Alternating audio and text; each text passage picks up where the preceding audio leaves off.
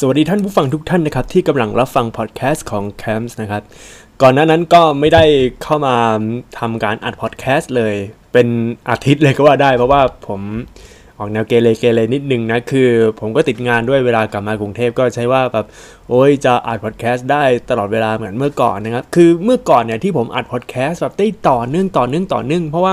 ตอนนี้ผมอยู่ที่ต่างจังหวัดแล้วเวลาอยู่ที่ต่างจังหวัดผมก็ไม่ค่อยมีอะไรทำเยอะมากไงวันๆก็อยู่แต่กับบ้าน เพราะว่าพ่อแม่ผมอยู่กับบ้านตลอดเวลาเลยเออแต่ว่าพอมาอยู่ที่กรุงเทพเนี่ยผมต้องไปที่นู่นที่นี่บ้างอะไรบ้างทำให้เวลาแบบมานั่งอัดพอดแคสต์เนี่ยเออรู้สึกว่า โอ้ยมีขี้เกียจจะอัดเลยขี้เกียจแบบไม่รู้จะพูดอะไรไง แต่ว่าตอนนี้ครับก็กลับมาอัดพอดแคสต์นะครับ เพื่อทุกๆคนก็อยากฟังนะครับผม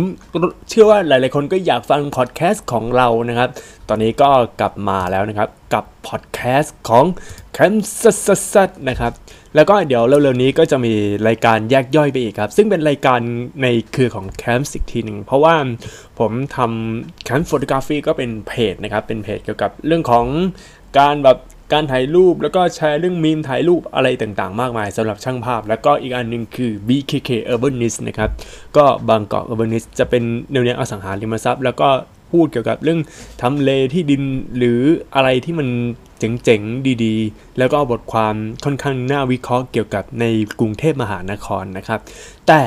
ในพอดแคสต์ตอนนี้ครับ ผมจะพูดถึงเรื่องเรื่องหนึ่งที่เป็นเรื่องที่อืมไม่พูดไม่ได้แล้ว เพราะผมอยากจะ present มาก ๆ เลยครับ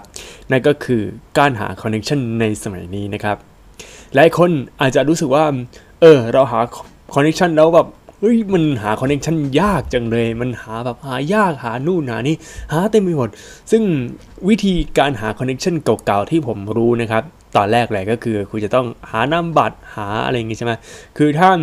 เวลาเรียนที่มหาวิทยาลัยก็จะมีพวกกิจกรรมกระชับมิตร เวลาเรียนพวกมหาลัยเนี่ย ผมแนะนำว่าถ้าคุณเนี่ยได้เจอเพื่อนๆเจออะไรอย่างเงี้ยครับ รีบเก็บ connection ให้เยอะที่สุดเท่าที่จะเยอะได้ เพราะว่าตั้งหลังจากตอนช่วงมหาวิทยาลัยแล้วเนี่ยก็จะยากแหละครับค่อนข้างยากพอสมควรคือเวลาจะเก็บ connection เวลาจะเก็บคนเวลาจะอะไรอย่างนี้จะยากมาก ๆเลยก็ว่าได้จนกระทั่งคุณจะรู้สึกว่า โอ้ยทำไมมันยากจังทำไมมัน โอ้ยมันแย่อะไรขนาดนี้ครับซึ่งผมก็เป็นหนึ่งในนั้นนะครับ เพราะว่าผมไม่ได้เก็บพวกเพื่อนๆตอนเรียนมหาวิทยาลัยเลยครับ ก็อาจจะเป็นคนที่คือ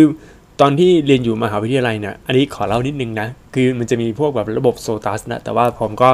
แอนตี้โซตัสไงเป็นคน นอกระบบอะไรพวกนี้ก็เลยแบบไม่ได้มีเพื่อน ไม่ได้มีพวกพี่รหัสน้องรหัส คือคนที่เป็นพี่รหัสน้องรหัสเนี่ยเขาก็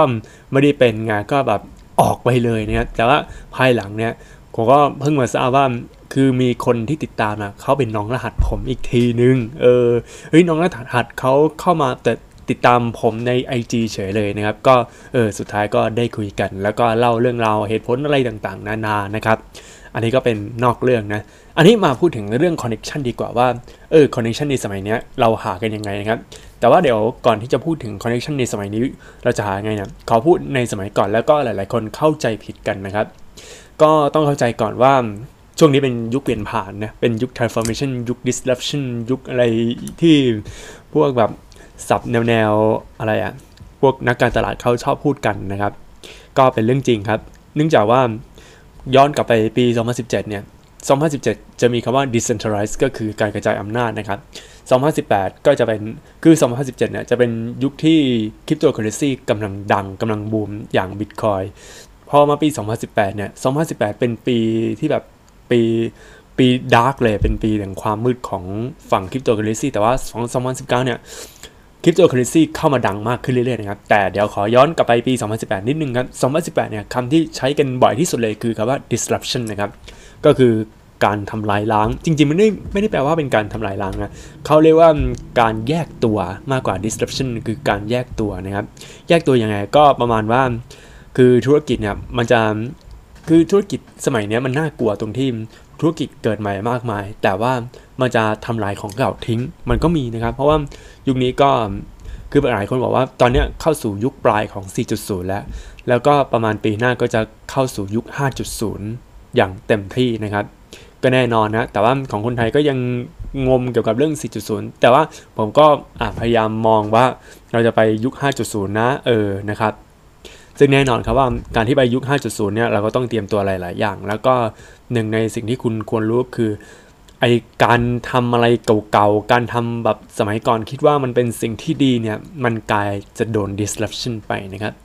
คือในช่วงที่ผมเรียนนะครับ จนคือผมเติบโตมากับครอบครัวที่ทำงานประจำนะครับ คือพ่อผมเป็นคนทำงานประจำเป็นคนที่ทำงานเก่งมากๆ มีประสบการณ์เยอะแยะมากมายเนี่ย คือสมัยพ่อเนี่ย พ่อก็ทำงานเป็นกราฟิกดีไซน์ซึ่งในยุคนั้นกราฟิกดีไซน์เนี่ยมันเป็น อาชีพที่เพิ่งมาครับเป็นอาชีพแบบเฉพาะทางมาก ๆเลยนะครับพ่อก็ฝึกทำฝึกนู่นฝึกนี่แล้วพ่อก็ได้ได้โอ้โห ได้เยอะแยะเต็มไปหมดเลยครับ คือได้เงินกอบเป็นกอบเป็นโกยจากการทำงานกราฟิกดีไซน์ แต่สมัยนี้ครับกราฟิกดีไซน์ใครๆก็เป็นได้ครับ ใครจะใช้ Photoshop กับ Illustrator เนี่ย คือสิปีที่แล้วบอกว่า เฮ้ย มันไปไม่ได้ยากว่ะ แต่ตอนนี้เป็นไม่ได้แล้วครับ คือสมัยนี้นะ คนแต่ละคนเริ่มจะใช้ Adobe Photoshop กับ Illustrator ได้แล้วนะครับ เพราะว่าในอินเทอร์เน็ตก็มีวิธีการสอนการใช้ Photoshop Illustrator ใช้นู่นใช้นี่เยอะแยะเต็มไปหมดเลย แล้วก็แม้แต่ตอนนี้ content creator เนี่ย คุณจะต้องเป็น graphic design ด้วย โอ้โห แสดงว่าหน้าตอนนี้ graphic design ใครๆก็ทำได้ แล้วอาจจะโดน disruption นะครับ ถ้าคุณเป็น graphic design ที่คุณจะทำอะไรก็ได้ ไม่ว่าจะเป็นพวก อะไรอะเป็น flyer ก็คือแผ่นพับเป็นไอภาพ content เป็น EDM ระวังจะตกงาน เพราะว่าผมตกงานแล้ว ตอนนี้ผมก็ย้ายไปทำอย่างอื่น แล้วก็ไปทำเป็นกิจการของตัวเองแล้วอ่าเดี๋ยวผมก็จะคุยแต่ว่า อันนี้มันเป็นเรื่องที่เกี่ยวกับใน disruption แต่ว่าเรื่องที่ผมกำลังจะพูดคือแนวเนี่ย connection ในการหาสมัยนี้ ถ้าคุณหา connection แบบเก่าๆนะ คุณหายากเสียเงินด้วย สมัยก่อนใช้ยังไง มันก็ได้ใช่ไหมแต่ว่าสมัยเนี้ยมันมีวิธีที่หาแบบง่ายกว่านี้ มีมีวิธีแบบ คือทำให้เรามีคอนเน็ชันแน่นอนนะครับ วิธีที่ว่าคืออะไร ให้ถ่ายใครๆเดี๋ยวนี้ก็เป็นได้นะแบบโหเฮ้ยทำไมคนนี้มีคนรู้จักจังทำไมคนนี้แบบอันนี้อย่างเงี้ยให้ถ่ายให้ถ่าย คือผมจะไม่พูด คือให้ลองคิดดูนะครับ คือผมก็สื่อสารกับคนฟังสิบวิเก้าแปดเจ็ดหกห้าสี่สามสองหนึ่งศูนย์โอเค หมดเวลาแล้วนะครับคำตอบก็คือใช้ social network เออ social network ครับ คุณสร้าง connection ได้ด้วย social network เราไปดูพวกเน็ตไอดอลหลายคนเดียโอ้โหแต่ละคนนี่โอ้โหคนติดตามโคตรเยอะเลย พ่อหนุ่มคนนี้โอ้โหหุ่นดีมีซิกแพคมีกล้ามแบบอืมคนติดตามเป็นหมื่นเลย เก่งอะไรขนาดนั้น แม่สาวคนนี้หุ่นดีหน้าหมวย ติดตาแบบตาชั้นเดียว ผิวขาว ผมเผ้าสวยสดงดงาม ไม่นานคนนี้ติดตามตั้งโอ้โหเป็นแสนเลย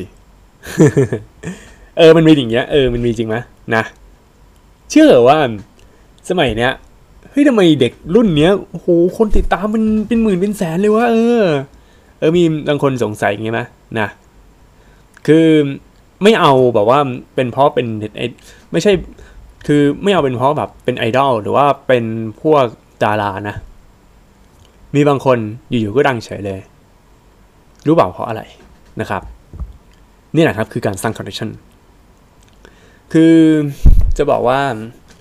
ถ้าคุณอยากมี connection นะ มันจะมีสองทาง คุณมีต้นทุนเรื่อง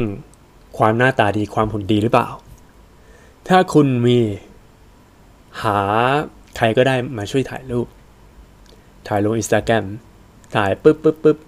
ถ่ายเสร็จ tag ด้วย tag ด้วยว่าเออตอนนี้อยู่ที่ไหนแล้วก็อยู่อะไรแล้วก็แต่งตัวดีๆนะครับ แต่ว่ามันเป็นวิธีที่ฉาบฉวยนะครับ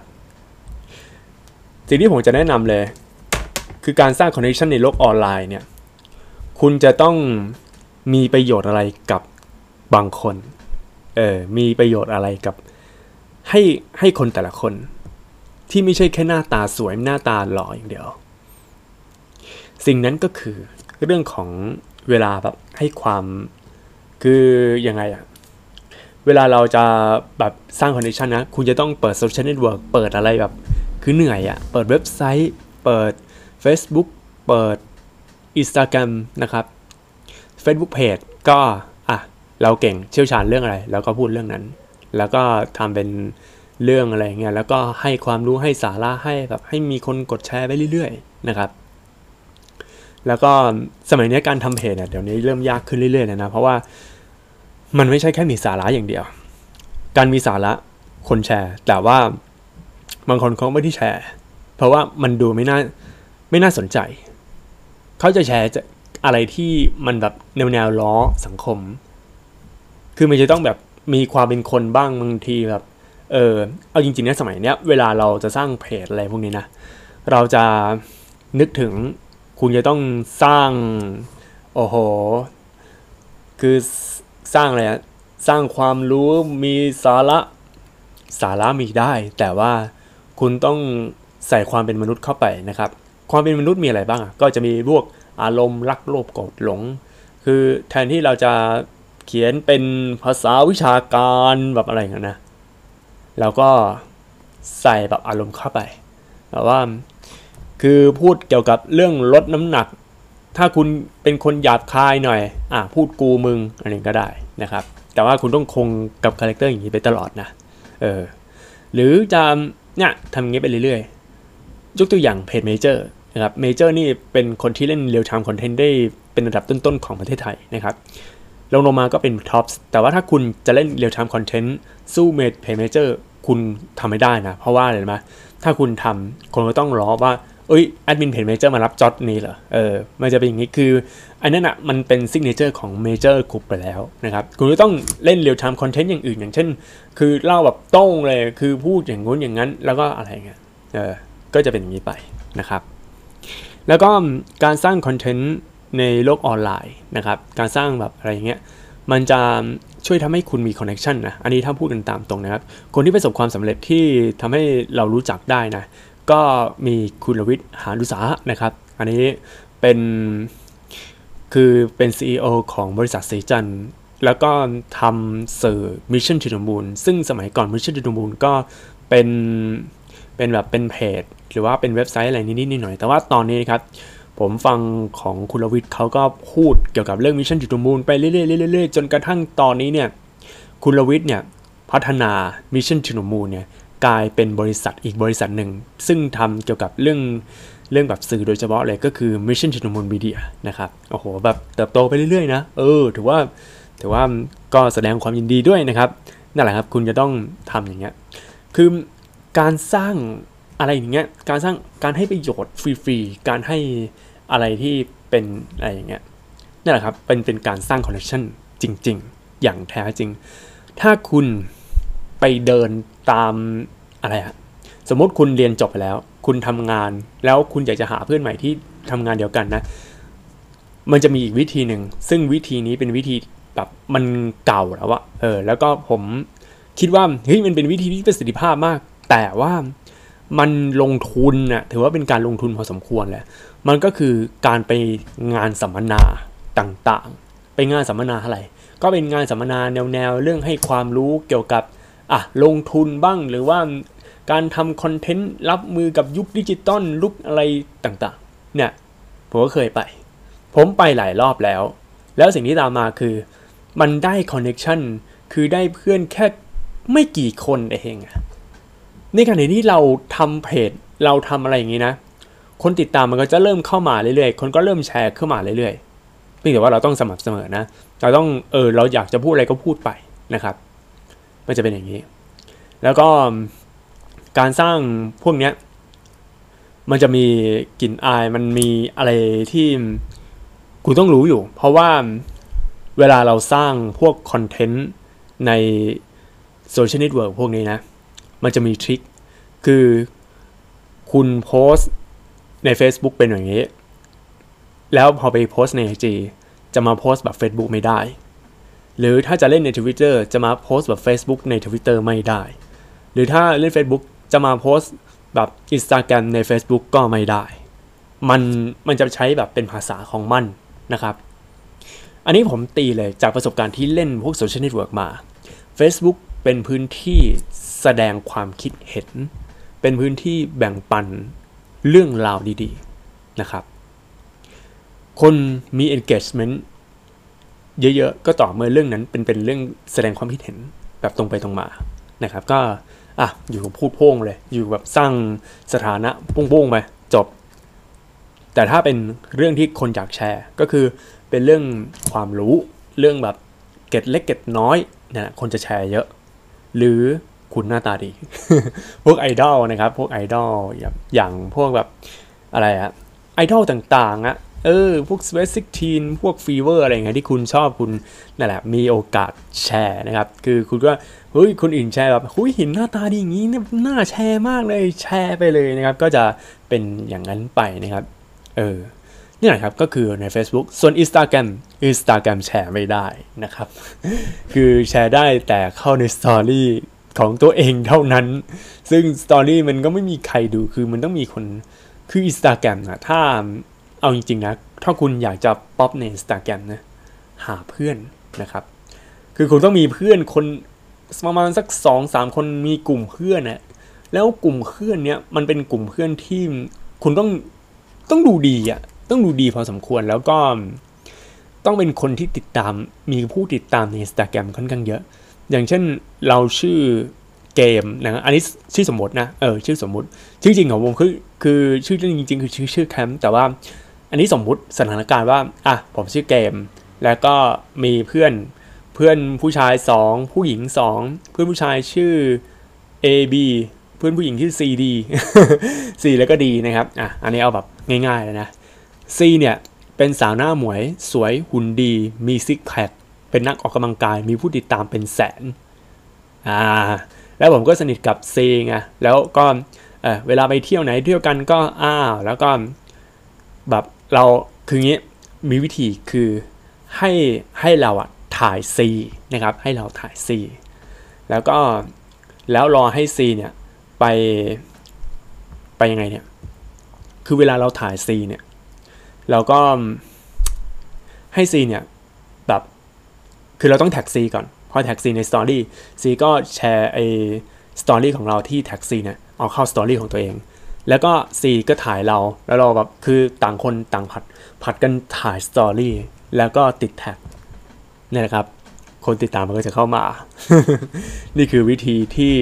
เป็นการปั่นนะครับ คือเวลาคนที่ประสบความสำเร็จใน Instagram นะ คือมันต้องเล่นเป็นทีมครับ ต้องเล่นเป็นทีมที่แบบเออมันมีทีมแล้วก็มีคนติดตามไปเรื่อยๆ เพราะว่าเวลาเราแบบไปกับเพื่อนเนี่ย คนติดตามอะมันก็จะเข้ามา หาเรานะครับ มันก็จะแลกเปลี่ยนกันไป อันนี้เป็นเทคนิคเลยนะ ถ้าคุณอยากเล่น Instagram นะ คุณจะต้องหาเพื่อนนะครับ อันนี้เป็นการสร้างแบรนด์นะครับ แล้วคำถามคือทำไมเราต้องสร้าง connection แบบนี้ แล้ว connection เนี้ยมันมีข้อดีข้อเสียยังไง เดี๋ยวเอาเหตุผลกันว่าทำไมเราต้องสร้าง connection แบบนี้นะครับ เพราะว่า connection ที่สร้างแบบเนี้ยมันคือใครๆก็ทำกัน อันนี้ถ้าพูดกันตามตรง คือสมัยนี้คนทำกันอย่างนี้ไปแล้ว จะมานั่งหาตามแบบตามกลุ่มตามสมาคมในมหาลัยมันเป็นวิธีเก่าแล้วอะเออ มันเป็นวิธีที่เก่านะครับ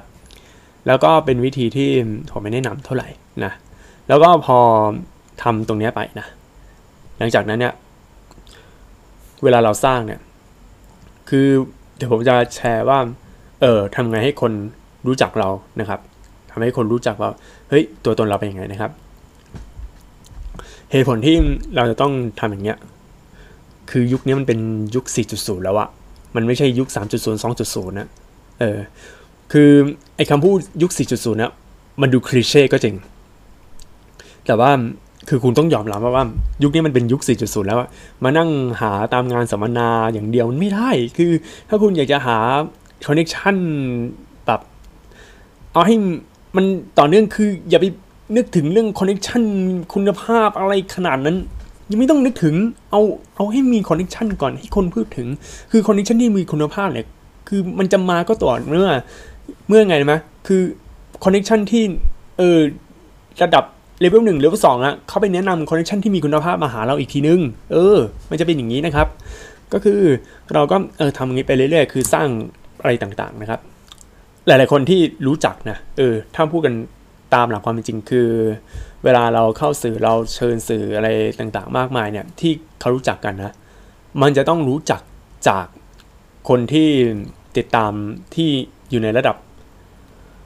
คือไม่ใช่ระดับบนอะเออระดับกลางๆ คือคนระดับกลางเขามาชวนคนระดับสูงทำให้คนระดับสูงเขารู้จัก แล้วพอคนระดับสูงรู้จักเขาก็เดี๋ยวเขาก็ไปหาเอง มันเป็นอย่างนี้ นี่คือวิธีในการหาคอนเนคชันในสมัยนี้นะครับ งงไหมอะเอาอย่างงี้เดี๋ยวขออธิบายรอบหนึ่งนะ สาเหตุที่ให้เราสร้าง connection แบบสร้างตัวตนในโลกออนไลน์เนี่ย เพราะว่าเวลาเราทำคอนเทนต์หรือว่าเราลงโปรไฟล์ลงอะไรอย่างเงี้ยไปเรื่อยๆนะ พวกคนที่ติดตามระดับกลางๆ ก็คือเป็นพวกแฟนคลับเนี่ยเขาจะพูดถึงเรื่อยๆ แล้วการที่แฟนคลับพูดถึงเรื่อยๆเนี่ย คนระดับสูงคนที่เออมีอิทธิพลมีเป็นอินฟลูเอนเซอร์เนี่ยเขาเห็นการพูดถึงของเราบ่อยๆ เขาก็เริ่มเอกใจ แล้วพอเริ่มเอกใจ คนที่แบบระดับสูงๆ ระดับอีลีนเนี่ยเขาก็มาติดต่อเราเอง โดยที่เราไม่จำเป็นต้องมาติดต่อเลย นี่แหละครับคือพลังของการสร้างคอนเนคชันสมัยนี้คือสร้างโปรไฟล์ให้คนเขารู้จักนะครับ แล้วการสร้างโปรไฟล์ให้คนเขารู้จักเนี่ย มันต้องสร้างยังไง เออ สร้างไงนะครับ มีสองอย่าง แบบสว่างกับแบบมืด คือแบบสว่างเนี่ยก็คือให้ความรู้ให้สิ่งที่แบบเออ มันเป็นประโยชน์ แล้วก็แชร์เรื่องราวที่รู้สึกว่า เฮ้ย มันเป็นความคิดเห็นที่มันใช่วะนะครับ มันเป็นความคิดเห็นที่มันดีนะครับ ในประเทศไทยเนี่ยที่ผมดูมาที่ดูมานะครับ ประเทศไทยเนี่ยส่วนใหญ่เนี่ย จะเป็นคนที่เวลาเขาดูโซเชียลเน็ตเวิร์กนะใน Facebook เนี่ยเขาจะชอบดูคอมเมนต์นะครับ เป็นคนอ่านคอมเมนต์ ผมเห็นเลยคือหลายคนนี่โอ้โห ไปดูพวกเพจแนวๆแบบพันทิปพันทิปอย่างเงี้ยที่แคปพวกแบบว่ากระทู้เด็ด ๆ มาแล้วก็มันจะมีคนหน้าตาเดิมๆแล้วก็เขาเข้ามาคอมเมนต์เขากำลังสร้างตัวเองอยู่นะ เออเขากำลังสร้างตัวเอง แต่ว่าอยู่ใน เพจมันก็เป็นอีกวิธีหนึ่ง แต่ว่าวิธีนี้ผมไม่ค่อยแนะนำเท่าไหร่เพราะว่ามันฉาบฉวยมันคือมันเหมือนเป็นศิลปินสร้างคอมเมนต์นะคือถ้าคุณอยากแบบสร้างอะไรจริง ๆ นะ คุณต้องมีพื้นที่ของตัวเองอย่างพวกเพจหรืออย่างพวกที่แบบสร้างสร้างบล็อกของตัวเองสร้างแบบเป็น www อะไร .com อย่างนี้นะครับ เออ คือถ้าคนเขารู้จัก การสร้างตัวเองการพูดคุยการแบ่งปันการแชร์อะไรอย่างเงี้ยต่าง ๆ มากมายนะนี่แหละครับคอนเนคชันดีๆ ก็จะมาหาเอง โดยไม่รู้ตัวคุณจะต้องสร้างอย่างนี้นะครับ ทีนี้มาพูดถึงเรื่องข้อดีข้อเสียก่อนดีกว่านะครับ ก่อนที่มันจะยาวไปกว่านี้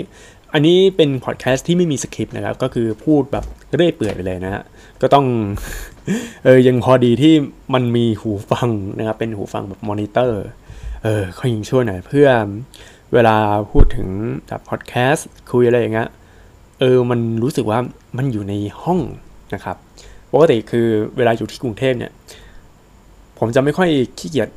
ขี้เอาพอดแคสต์เพราะว่าเวลาพูดเนี่ยมันเหมือนเสียงมันเบาๆลงนะแต่ว่าพอใส่เนี้ยมันเหมือนเราเข้าไปในโลกของการอัดนะครับ ข้อดีของการสร้าง connection โดยใช้โซเชียลเน็ตเวิร์กการใช้แบบพวกอินเทอร์เน็ตอะไรเงี้ยข้อดีสุดๆเลยคือ 1. ไม่ต้องเสียตังค์แบบคือใช้ต้นทุนต่ำจากต่ำไปถึงสูงนะบางคนใช้ลงทุนต้นต้นลงทุนสูงเลยก็คือ แบบแต่งตัวดีๆ หรือว่าทำคอนเทนต์แบบลงทุน อันนี้ก็เป็นเรื่องของเขาแต่ว่าถ้าคือมันระดับอะมันไม่ได้คือระดับคือไม่ได้เสียตังค์ตั้งแต่แล้วไม่ได้เสียตังค์จนถึงเสียตังค์อะเออมันจะเล่นเป็นไปยาวคือคุณเริ่มต้นแบบฟรีๆได้นะครับ นนี้คือข้อดีมากๆเลยนะ อันที่สองคือ